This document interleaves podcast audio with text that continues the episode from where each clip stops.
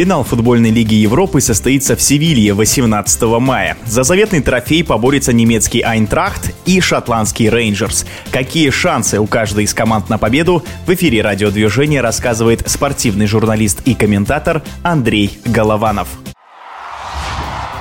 Конечно, мы все в ожидании финального матча розыгрыша Лиги Европы, который пройдет в Севилье между Айнтрахтом и Глазго Рейнджерс. Удивительное дело, Айнтрахт пока не потерпел в Лиге Европы ни одного поражения. Между прочим, в группе таких команд оказалось всего четыре. И дальше в плей-офф Айнтрахт тоже ни разу не проиграл. Но в национальном чемпионате команда завершила сезон на одиннадцатом месте. То есть, попросту говоря, сезон был провален, особенно в сравнении с прошлым годом, когда Айнтрахту не хватило всего одного очка для попадания в Лигу чемпионов. Кстати, злая ирония, в прошлом сезоне Вольфсбург, который опередил в итоге Айнтрахт, тренировал Оливер Гласнер, нынешний главный тренер Айнтрахта. И, безусловно, команда сделала ставку на удачное выступление в Лиге Европы, тем более, что европейский трофей Айнтрахт не выигрывал очень давно. Единственный трофей был завоеван в 80-м году, это Кубок УЕФА, можно сказать, аналог нынешнего розыгрыша Лиги Европы. Ну, тут, конечно, сказался уход Андре Силвы в Лейпциг, второго бомбардира Бундеслиги прошлого сезона после Левандовски, конечно, атака ослабла. Тем не менее, есть очень сильные футболисты. Конечно же, это колумбиец Рафаэль Борре, лучший бомбардир в чемпионате. Конечно, это полузащитник японец Даити Камада. Это один из лучших крайних полузащитников Европы серб Филипп Костич. Это э, Гонсало Пассиенсия, португалец, хороший нападающий. И восходящая звездочка Ансгар Кнауф, немец. Нужно на него, конечно, обратить внимание.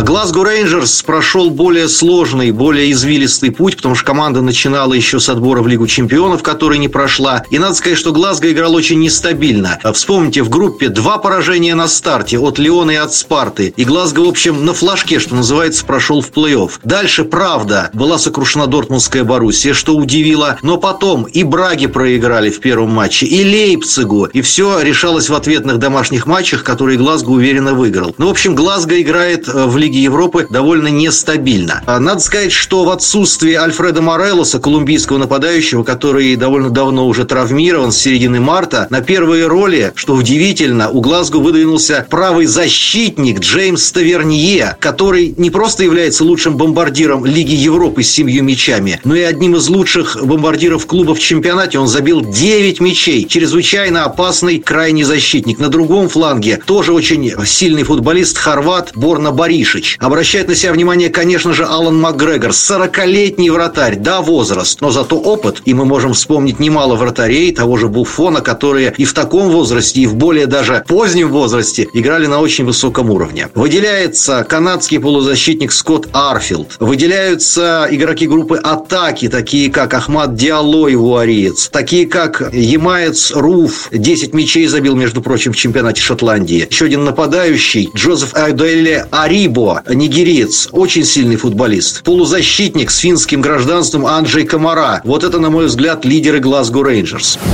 Если говорить о том, каким получится финал, ну, конечно, загадывать сложно, потому что мы не знаем, как будут развиваться события, и тут возможно все. Но я думаю, что закрытого футбола не будет, потому что обе команды исповедуют атакующий футбол. И когда я называл ведущих игроков и у Айнтрахта, и у Глазго Рейнджерс, то я называл прежде всего игроков группы атаки. Ну, Тавернье защитник, но он атакующий защитник, э, и его результативности иные форварды позавидуют. В общем, обе команды играют в атаку атакующем ключе. Недостаточно много внимания уделяют обороне. Ну, например, у того же Айнтрахта всего лишь два сухих матча в этом розыгрыше Лиги Европы. Глазго пропускает еще больше. Много забивает, но и довольно много пропускает. То есть обе команды сделают ставку, как мне кажется, на открытый футбол и осторожничать не будут. Мы, конечно же, помним, что Глазго Рейнджерс во второй раз выходит в финал турнира, а в первый раз это было в 2008 году, когда Глазго Рейнджерс проиграл не кому-нибудь, а питерскому «Зениту» «Зениту» 0-2. И вот вторая попытка. Фаворита, мне кажется, нет. Шансы равные, и э, все решит, безусловно, реализация голевых моментов. Ну и все-таки многое будет зависеть от действий обороны. Оборона, повторяю, и у тех, и у других не идеальна, но вот кто совершит меньше ошибок, тот, наверное, и победит.